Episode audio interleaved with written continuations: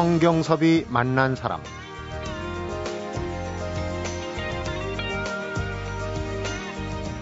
엄마가 간직한 물건에는 엄마가 물려주고 싶은 정신이 흐르고 있는 것 같습니다. 성경섭이 만난 사람, 오늘은 영인문학관에서 열리고 있는 엄마의 말뚝, 박완서 일주기 추모전을 준비한 작가의 따님이죠. 호원숙 수필가를 만나봅니다.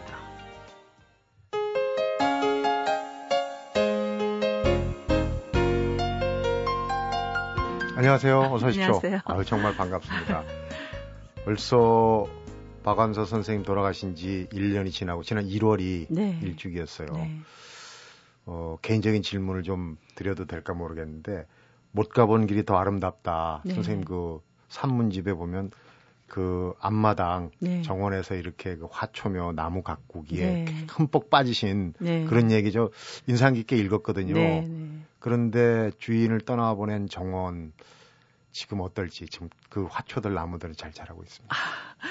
저도 이제 그게 가장 걱정스러웠거든요. 네. 근데 이제 제가 어머니 집에서 그냥 어머니 돌아가신 이후 그냥 머물고 있어요. 네. 그러니까 그냥 제가 마당을 가꾸고 있습니다. 어머니가 계실 때보다는 못할지 모르지만 또 어머니 계실 때도 같이 가꿨기 때문에 그냥 그 모습대로 네. 또 그렇지만 또 똑같을 수는 없죠. 마당이 매해 조금씩 달라져요. 네. 그런 모습을 그냥 보면서 제가 그냥 힘 닿는 데까지 마당을 돌보고 있습니다. 그렇군요. 네.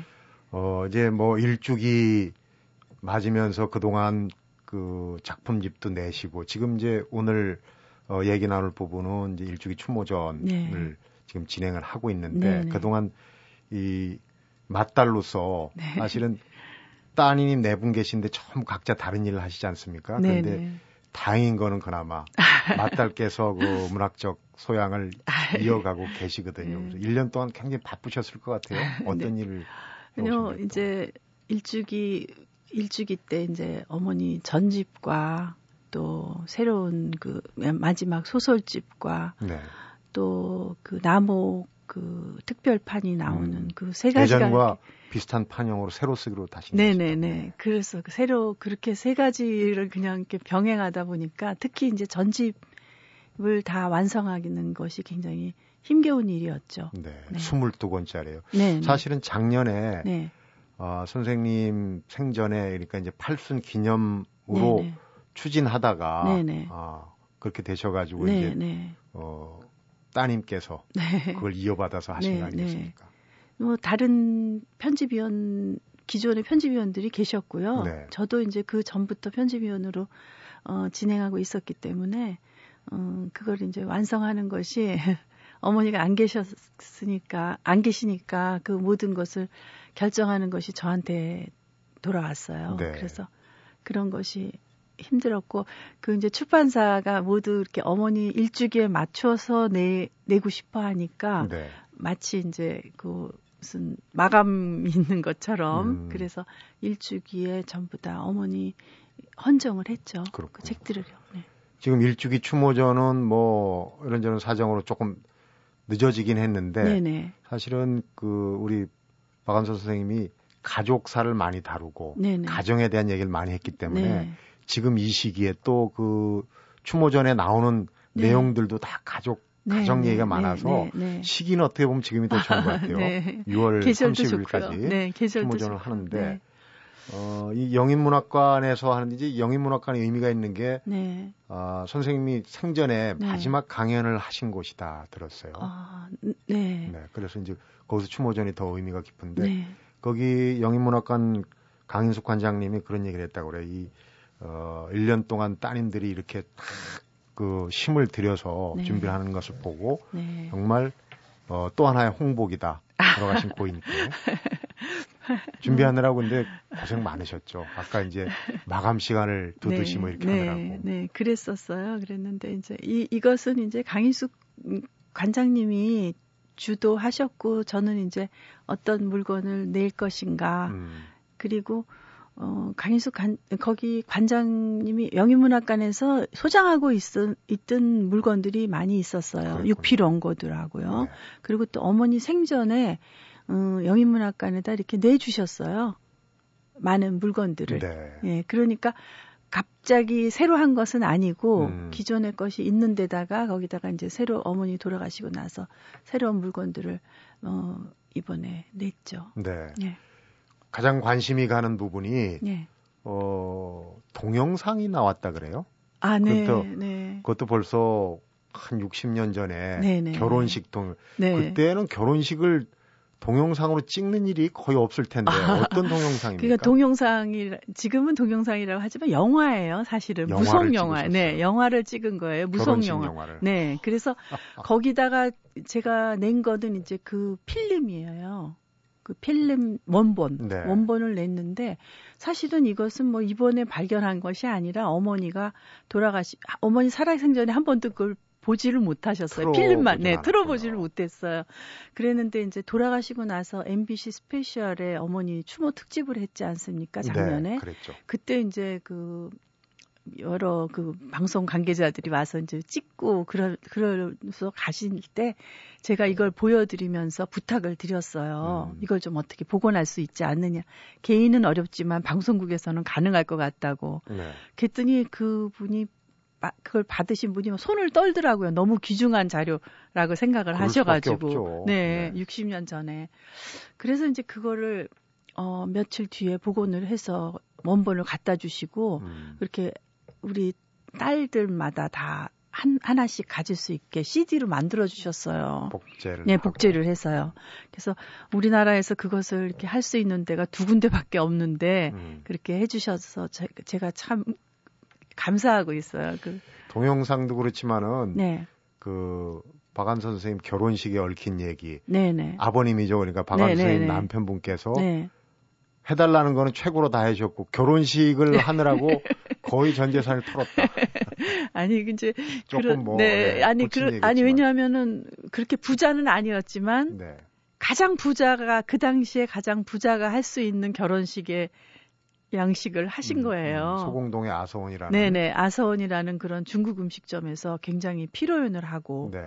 그리고 또 그야말로 영화를 찍을 정도로 그랬고, 그걸 보면은 정말, 지금이라도 호화판 결혼식이라는 생각이 들 정도예요. 그러니까 정말 애정이 네. 느껴집니다. 사랑하는 네. 아내를 위해서 네. 영화를 다 찍어줄 정도로. 네, 네. 그래서 사연이 담긴 그런 네. 유품들, 네. 물건들 네. 보면 참 감회가 네. 새로울 텐데 특히 이제 가족으로서 어머니의 네. 유품이니까. 그런데 그 중에서도 아무래도 작가시니까 네. 네. 어떤 메모나 기록 같은 거가 더 이제 네. 마음에 남을 것 같아요. 네. 메모 중에도 가족에 대한 사랑, 특히 네. 이제 따님들에 대한 애정이 묻어나는 네. 그런 메모가 눈에 네. 띄더라고요. 네. 내용을 한번 따님이 네, 네. 직접 한 편을 좀 읽어주시죠. 어떤 상황이었는지. 네, 이렇게 여기 이렇게 카피해놓은 걸로 좀 읽어볼까요? 네, 네. 이것은 막내 동생한테 네. 어머니가 이제 급히 이렇게 메모를 써놓으시고 외출하신 것 같아요. 네. 그런데 우리 막내 동생 원균이 보아라. 오늘도 파출부가 안 왔단다. 어제 해놓은 약속이라 어쩔 수 없이 외출한다. 미안하지만 지갑에 있는 잔돈으로 라면을 사다가 맛있게 끓여 먹기 바란다. 엄마도 지금까지 단 1분도 못 쉬고 일만 하다 나가니 너도 엄마 생각을 해서 짜증이 나도 집 좀 잘 봐라. 아주 장 봐가지고 4시까지는 돌아오겠다. 할머니 때문에 가스 뒤 고동을 잠갔으니 뒷문 열고 뒷고동을 틀고 나서 가스불 켜라. 네. 할머니가 이렇게 나이가 드셔가지고 이제 가스불 같은 게 위험할 수가 있었거든요. 그렇죠. 그래서 이제 네. 세심하게 그게 가장 걱정스러우셨나 봐요. 또 한 가지는 제가 한번 읽어볼게요. 네. 메모가 수제비를 아마 떠서 끓여 먹을 수 있게 준비를 해놓으시고 이 메모를 해놓으신 것 같아요. 네. 수제비 반죽을 해놓았으니 떠먹어라. 수제비 뜨는 법은 먼저 국이 팔팔 끓거든 손으로 얄팍얄팍 떠넣는데 찬물을 한 공기 마련해놓고 손에 물을 묻혀가며 뜨면 반죽이 손에 묻지 않는다. 다 뜨거든 국자로 한번 저어서 서로 붙지 않게 하고 뚜껑 덮어서 한번 끓여라. 곧 먹을 수 있다. 조리법입니다. 완전. 네. 네. 찬물에다가 손 담궈서 네. 들러붙지 않습니다. 네. 그 저희 사실은 이 메모는 원고지에다 쓰셨어요. 그것도 원고지에다. 네네. 그래서 그거는 이제 어머니가 아마 원고를 쓰시다가 나가면서 그 원고지에다가 이제 그냥 쓰셔놓고 간 거라서 어떻게 보면은 그냥 작품의 어떤 연장선상에서 쓰신 게 아닌가. 그러니까요. 네. 유품을 정리하면서 참 어머니가 많이 그리우셨을 것 같아요. 어머니 얘기 또 우리 호원숙 선생님 얘기 네. 잠시 하나하나 들어보도록 하겠습니다. 네. 성경섭이 만난 사람 오늘은 박완서 일주기 추모전을 마련한 작가의 따님이시죠. 호원숙 수필가를 만나보고 있습니다.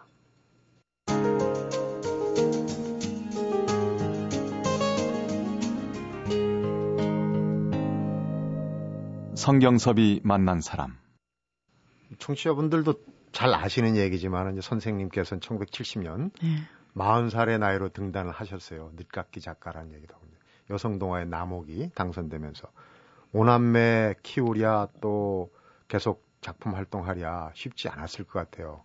그런 가운데도 딸들한테 그 메모 또 손주 군대 간 손주를 또 챙기는 편지 이런 것들이 많이 네.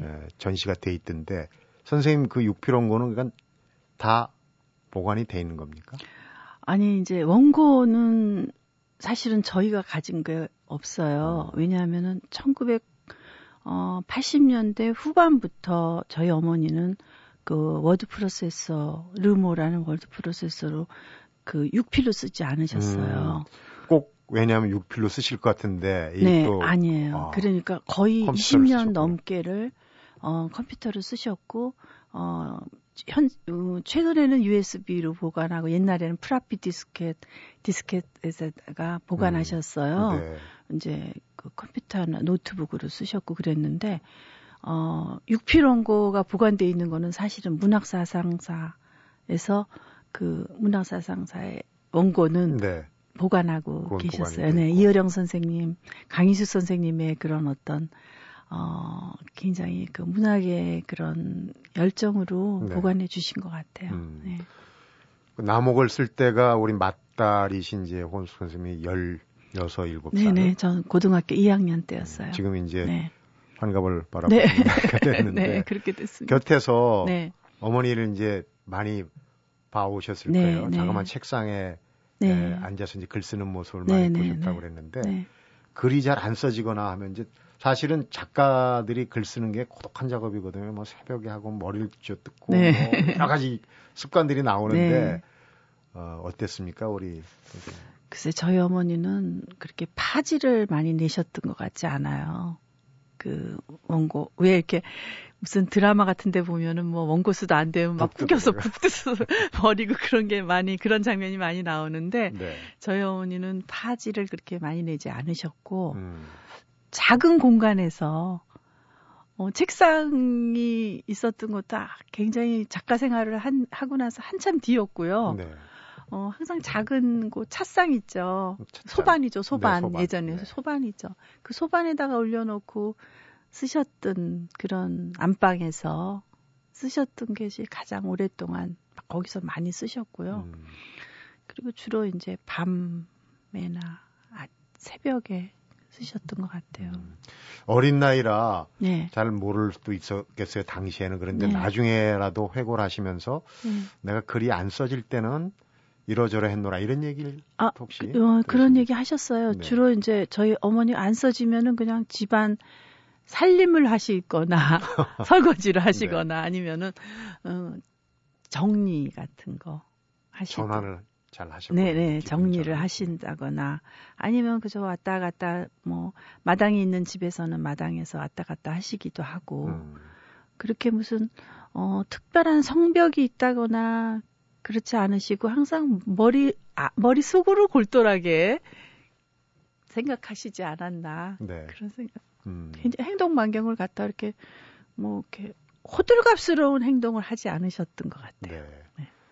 어머니의 그 생전 모습이 자꾸 네. 겹치시는 모양이죠. 네. 눈시울이 네. 그런 것이었는데 일단 그 역량 있는 작가도 그렇지만 또 하나하나 자상하게 챙기는 엄마 또 아내로서 또 며느리의 역할도 하셨고 그런데 여러 가지 역할 중에서 어려운 부분이 많았을 것 같아요. 그런데 그 남편과 또 아드님, 외아들을 잇따라서 그 잃었던 해가 네, 있으시죠. 그때 네, 너무 어려워하셨다. 네. 어려울 수밖에 없죠. 네. 저희 가족에는 그런 어떤 정말 이러한 일이 있을 수 있을까, 정말 현실일까 의심할 수 할 정도로의 그런 일이었기 때문에 네. 저희는 뭐 부자는 아니었지만 굉장히 우리는 참 행복하고 밝다 생각을 하고 살았는데 네. 우리 집은 참 행복하고 밝다 생각했는데 그런 고통이 올 줄은 정말 몰랐었죠. 그런데 네. 이제 그런 그 가족사였던 비극을 이겨내고도 네. 그 작품 활동을 그 8순이 될 때까지 계속 해오신 네, 거 아닙니까? 네, 그 저력이 참 네, 대단하신데 네. 좀 어두운 얘기를 여쭤봐서 네, 죄송해요. 네. 좀 밝은 얘기 추억을 한번 여쭤볼까요? 네. 그러니까 남옥이 당선됐을 때 네, 네. 늦깎이 마흔에 등단하셨을 때 그 따님들과 또 아들 또 아버님이죠. 그래서 네. 어떤 기억이 있습니까? 그날 딱 당선됐다 했을 때. 그러니까 그 저는 그때가 이제 고등학교 2학년 때였기 때문에 굉장히 이렇게 감성이 좀 풍부할 때였거든요. 네. 그리고 그때 이제 어머니가 글을 쓰시는 건 알았어요. 알았지만 이렇게 당선이 되고 나니까 굉장히 기뻤고 또 이제 우리 어머니가 우리 어머니한테 올 것이 왔구나. 그런 이제 그런 어떤 승리감 같은 거, 성취감 같은 것도 있었는데 또 한편으로는 우리 엄마가 아니고 그 작가로서의 그런 사람으로 그런 세계로 날아가 버린 것 같은 네. 그런 상실감 같은 거 어떻게 그냥 두 가지가 같이 그냥 느끼는 거예요. 그러니까 섭섭하면서 기쁘고 자랑스러우면서 또 걱정이 되고 네. 그런 감정이 교차됐죠. 선생님께서 이제 여러 가지 역할 중에 네. 가장 중점을 둔 게 아무래도 어머니로서의 역할이 아니었겠나 하는 생각이 들어요. 그러니까 네. 작품이나 이런 것보다 가정과 어머니라는 네. 역할을 결코 밑에 두시지 네. 않았으리라고 네. 생각하는데 유품 중에 네. 이제 호원숙 선생님 글에서도 나오지만은 그 선생님의 어머니 그러니까 네. 할머니의 일기장, 공책 이게 네, 유품에 네. 포함이 돼 있더라고요. 네. 그거 좀 상당히 관심이 갔어요. 어떤 네, 겁니까? 일기장이라기보다 메모 그 할머니가 이렇게 메모하신 건데 이렇게 뭐 가족의 제사 기일을 갖다가 기록했다거나 또는 그 손주들한테 공부를 가르치셨던 그런 노트. 예요. 네, 그게 메모를 적어놓은 거예요. 네. 그게 이제 어머니가 보관하고 있었으니까 남아 있었던 거죠. 네. 그러니까 할머니의 글씨를, 그러니까 외할머니의 글씨를 볼 수 있는 그런 글씨체로 볼 수 있는 그런 노트예요. 네. 그러니까 이제 어머니한테 물려받은 그런 어떤 재료, 네. 정신 이런 걸 이제. 딸들한테도 네. 좀 물려주고 싶었던 게 아닌가 하는 생각이 들어요. 어머니가 그렇게 고이 간직하셨더라고요. 그 노트는. 제 개인적으로는 그 박완서 선생님을 대학 다닐 때 그 문학사상의 도시의 흉년을 네. 보고 너무 충격을 받아서 이렇게 재밌는 소설이 있나. 그래서 그 이후로는 계속 그 작품 나올 때마다 네. 봤거든요. 근데 네. 말씀 나오다 보니까 저도 한 가족이 된 것 같아요. 왜냐면 그 외할머니 얘기도 네. 그 남자네 집이니 뭐 예전에 그 네. 일상에서 있었던 네, 일들 네. 다 그 글에 나오지 않습니까? 네, 네. 그걸 워낙 많이 읽다 보니까 저도 마치 가족 일원이 된 것처럼 네, 이렇게 네. 그 모습이 떠오르는데 네. 전시회 일주기 추모전도 아마도 이제 그런 가정의 문제, 가족의 네. 어떤 가족사를 다뤘기 때문에 네. 지금 이 시기 네. 가정의 달에 정말 더 의미가 있지 않을까 그런 생각이 듭니다. 추모전은 그 지금 이제 시작이 됐고 언제까지 진행이 되는지 6월 30일까지요. 네. 네. 그러면은 추모전에 가면은 뭐 강연도 들을 수 있고 토요일마다 들었습니다. 강연이 있어요. 네. 네. 토요일마다 이제 그 강연 그 시간표가 있어요. 성경섭이 만난 사람 오늘은 박완서 일주기 추모전을 마련한 작가의 따님이시죠. 호원숙 수필가를 만나보고 있습니다.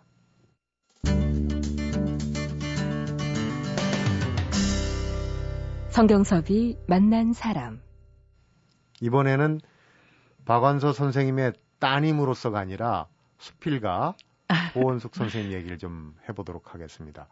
우선 그 큰 작가의 딸로서 처음에 이제 그 등단하실 당시에 어머니를 조금 그 남한테 내주는 거 아닌가 그런 걱정을 살짝 하셨다고 그러는데 계속 그 옆에서 지켜와 보시면서 어머니의 역할도 어머니의 눈높이에 맞추기에 좀 어려운 부분도 있지 않았을까? 어려웠죠. 네. 어려웠는데 또 저희는 그 어머니가 굉장히 그 자유롭게 저희를 키우셨거든요. 네. 자유롭게 키우셨기 때문에 저도 또 어머니와 같으면서도 나만의 그런 세계가 있다는 거 그것을 항상 간직하고 있었어요. 네. 그런 생각들을. 그래서 어머니의 그런 큰 세계와 같을 수는 없지만 작은 거라도 내 세계를 갖고 싶다 하는 그런 욕망을 갖고 있었어요. 그런 바람을 갖고 있었어요. 그래서 제가 저는 제가 무슨 큰 작품을 쓴 게 아니라 그저 제가 산문집 하나를 냈습니다. 네. 그리고 이제는 제가 그냥 글을 쓸 수 있는 그런 마음이 생겼어요. 그 정도죠. 제가 그러니까 어머니와 그 비교하시기를 상당히 그 마음에 꺼려하시는 것 같은데 그 책을 산문집을 내셨다고 그러는데 그 책 이름이 큰 나무 사이로 걸어가니 내 키가 커졌다. 그런 제목이시죠. 제목이 상당히 의미심장해요. 거기에 내용도 아마 어머니하고 연관이 있을 거라는. 있습니다. 제가 제가 이렇게 지내면서 저한테 그런 말을 많이 했어요. 주변에서 사람들이 어머니가 너무 커서 그 그늘에서 나보고 이제 찌질린다. 네. 그런 얘기를 저는 그 말이 굉장히 제가 거부감을 느꼈어요. 큰 나무에서 나무가 밑에 나무가 죽는다는 게 나는 그렇지 않다. 큰 나무에서 좋은 전기를 받아서 또 나름대로 내 세계를 가질 수 있다 하는 그런 뜻이 있었어요. 물론 그거는 이제 종교적인 의미도 있는 글이에요. 그 제목에서는. 그런데 이제 어머니가 또 큰 나무라는 그런 뜻도 되고요. 그래서 어머니가 저를 그 어머니 자신 때문에 제가 그냥 이렇게 눌려있는 거를 원하지 않으셨고요. 저는 또 저대로 세계를 갖기를 바랬죠. 그러니까 맏딸이 다시 보면 엄마의 그 업을 좀 이어받았으면 사실 그 보면은 서울대학교 사범대 국어교육과를 나오셨고 편집 기자를 잠깐 하다가 어머니가 좀 그 문학의 길로 그쪽 방면으로 가기를 많이 원하셨을 것 같아요. 격려도 많이 하시고. 그런데 저희 어머니는 그런 저한테 보통 간섭을 안 하세요. 저는 그게 참 어머니가 좋은 면이라고 생각하는데 제가 스스로 판단하고 스스로 선택하게 만들지 저한테 어떤 저의 앞길에 간섭을 하신다든가 어떻게 했으면 좋겠다는 그런 말씀 전혀 안 하셨고 제가 책을 내는 것도 제 힘으로 내서 어머니가 책이 나오고 나서 보셨어요. 그게 참 저는 어머니가 돌아가시고 나니까 그게 참 좋았던 것 같아요. 제 생활에 간섭하지 않으셨고 제가 저 나름대로 생활을 영위하기를 바라셨던 거. 물론 이제 어머니도 그런 걸 염려하셨죠. 내가 어머니 때문에 섣불리 어떤 그 마음대로 행동하지 못한다는 걸 아셨으니까요. 그 깊은 속뜻이 느껴지네요. 네, 뭐라고 한 말씀 하시면은 아까 얘기했던 그늘을 들여서 밑에 작은 나무를 자라지 못하게 하지 않을까. 그래서 저한테 저희 뭐 전뿐만 아니라 자식들한테 다 자유를 주셨고 뭐 선택을 하게 만들었고 교육은 시켜주셨지만 그 이후에는 다 모든 것을 스스로 판단해서 선택하게 만드셨어요. 네. 그래서 그 개인 생활을 갖다가 자식의 생활을 갖다가 이렇게 간섭하지 않으셨죠. 그런 생활들이 사실은 이제 박완서 문학의 힘인데 그런 생활을 존중하고 생활을 물 흐르듯이 자연스럽게 해주는 게 이제 가족 안에서도 그런 이제 선생님의 성격적인 특성이 드러나는군요. 지금 어머니와 그 가족에서의 관계를 말씀을 하셨는데 어머니 작품을 많이 읽으셨을 거 아니에요? 그럼요. 여러 번 본 것도 있고. 문학 평론가 입장이 아니고 따님이 본 어머니의 글. 아, 어머니 글을 힘이 있어요. 그 언어의 힘이 굉장히 그런 걸 주고요. 어머니의 언어는 그냥 나온 언어가 아니라 생활 속에서 나온 거, 그리고 어떤 역사를 살아오면서 나온 언어이기 때문에 그 언어가 헛된 언어가 아니고 떠도는 언어가 아니고 진짜 생활에서 묻은 언어이기 때문에 그 힘이 더 힘이 있지 않는가. 제가 그거를 어머니 글을 이제 다 읽으면서 다시 작년부터 이렇게 읽으면서 더욱더 그런 걸 많이 느꼈어요. 핵심을 찌르는 거죠. 그러니까 군더더기가 없고 혹시라도 1년 동안 이제 전집 작업을 하면서 그동안에 쓰신 글들을 다 읽으셨을 거 아니에요. 독자들도 그래요. 책을 다시 읽어보면 아 이런 대목이 있었네. 그럼, 발견하는 부분이 있어요. 혹시 어머니의 글이지만 그런 걸 발견하신 게 있으셨는지. 어머니 그래서 그 묘사 같은 것이 정말 아름답다 그런 생각을 했어요. 그 생의 아름다움을 표현하려고 애를 많이 쓰셨다 하는 것을 많이 느꼈고 작품 하나하나마다 그걸 쓰신 당시의 그런 표정이 묻어나기 때문에 저는 또 다른 사람과는 각별하죠. 봐오셨으니까. 각별하죠. 그 작품은 그럴 때 썼는데 하는 그런 게 있기 때문에. 그런데 그 한순간 얼마나 충실하게 사셨던가. 정말 문학에 충실한 충복이었다, 어머니는. 그런 느낌이 들어요. 그리고 또 가족이시니까 작품을 읽어가면서 어머니가 이 글의 행간 속에 혹시 나에게 혹은 우리 가족에게 뭔가 남기시려고 했던 새로운 부분 없을까 이런 생각은 많이 있죠. 왜냐하면 저는 어떤 때는 뭐 어떻게 판단이 안 쓸 때는 어머니 작품을 이렇게 넘겨봐요. 그럴 때가 있어요.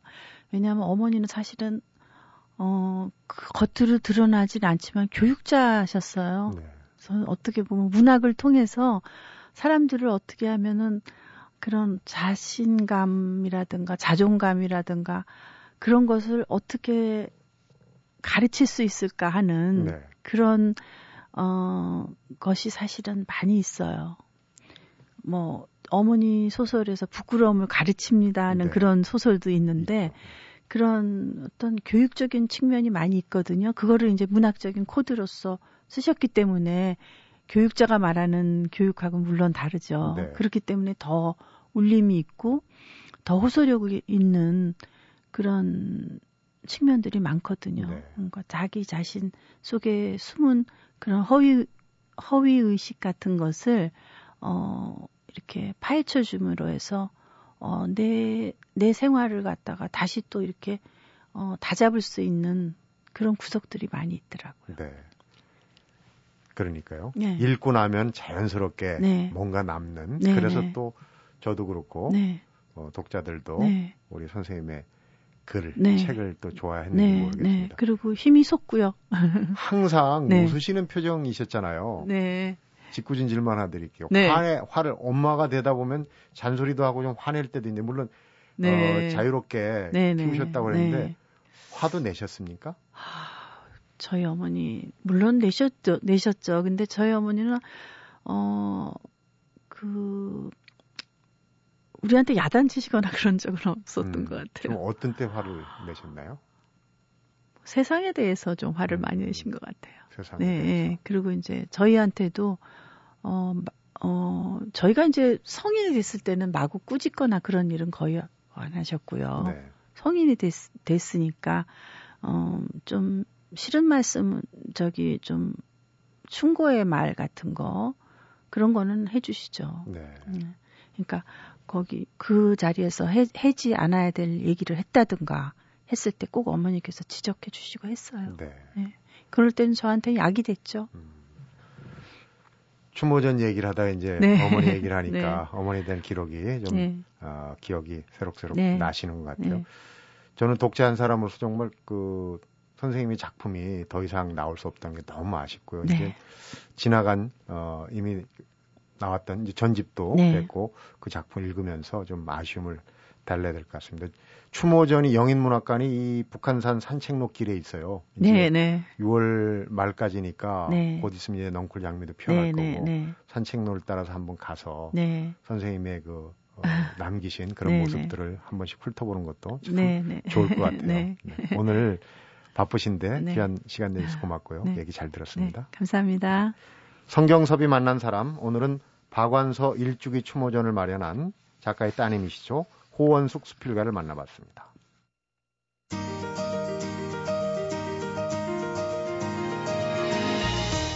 박완서 선생님에게는 문학이 생활이었고 생활이 문학이었다고 합니다. 자신의 삶과 자신이 쓴 글이 일치하는 아름다운 작가 이야기는 말하는 것과 행동하는 것이 일치하지 않는 부끄러운 상황을 돌아보게 만듭니다. 성경섭이 만난 사람, 오늘은 여기서 인사드리겠습니다.